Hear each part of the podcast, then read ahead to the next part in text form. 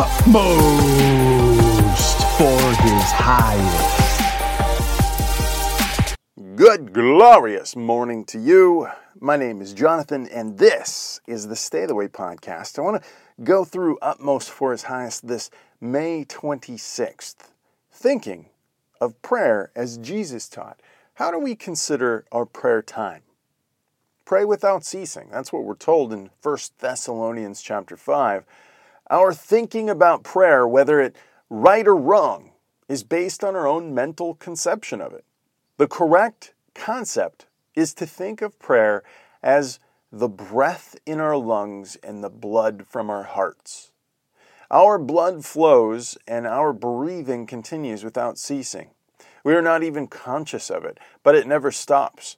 And we are not always conscious of Jesus keeping us in perfect oneness with God, but if we are obeying Him, He is always is. It's just what He does. Prayer is not an exercise, it is the life of the saint. Beware of anything that stops the offering up of prayer. Pray without ceasing.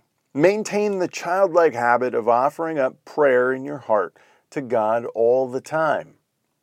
Jesus never mentioned unanswered prayer. He had the unlimited certainty of knowing that prayer is always answered. Do we have through the Spirit of God that inexpressible certainty that Jesus had about prayer? Or do we think of the times when it seems that God did not answer our prayer?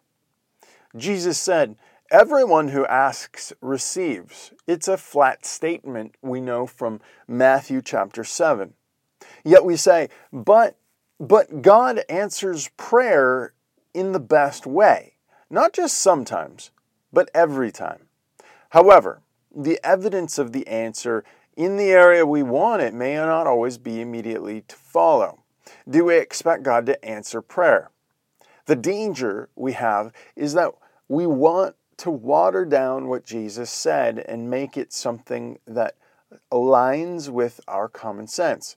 But if it were only common sense, what he said would not even be worthwhile.